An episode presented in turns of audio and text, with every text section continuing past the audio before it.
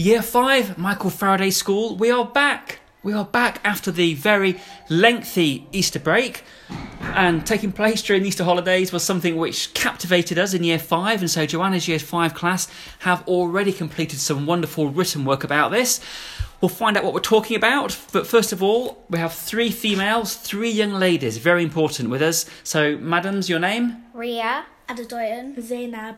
Great. So we have Ria, we have Adedoyan, we have Zainab. Right, Ria, straight away, please. What was so exciting during the Easter holidays? Um, the women's netball team called the Roses won their first gold medal in Australia for the Commonwealth Games. Yeah, of course, it was the Commonwealth Games, and the women's netball team for, for, for England were amazing. Um, Adedoyan, so we've done some research about the Commonwealth Games. How, how would you describe them? What are they? They're a team that has like powerful players, some that are good, and some that works really hard in the games. So it's top sporting athletes uh, and Zainab. So how how does the Commonwealth Games differ, maybe say to the Olympic Games?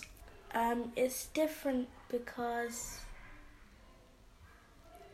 Which countries take part in the Commonwealth Games? Aus- Is is it countries from all around the world? no, So Ria, can you help out? It's countries from Um, where? That the Queen rules over like South Africa, Australia, New Zealand, India, places like that. Yeah, so it's all the Commonwealth countries where, where, where Britain was was uh, once ruling, and yeah, we, we loved watching the netball, and so we watched it again in Joanna's class when we returned because it was such an amazing scenes. And what we'd like to share now is some written work. So the pupils have all uh, recorded, have, have all written a newspaper report. We've been thinking about how newspaper reports differ to other forms of writing. So maybe Adedoyan can explain. So why is a newspaper report? How is it different to maybe a fairy tale? Because some of the in the, in the newspaper, sometimes they have illustration of the team, and there's titles, um, the name of the newspaper.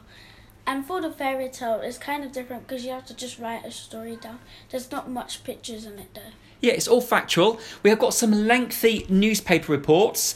Uh, sadly, probably not enough time to go through in great detail, but we'll make a start. So maybe Ria, would you like to start with your your opening comments? Triumph is theirs. The Roses make history. On Sunday was the match with England versus Australia held in Australia. They were battling for the gold medal in the Commonwealth Games. The Roses' victory at the final netball match against Australia was exciting. In the last second, Helen Hasbury scored the last final goal, final goal to break the, the tie.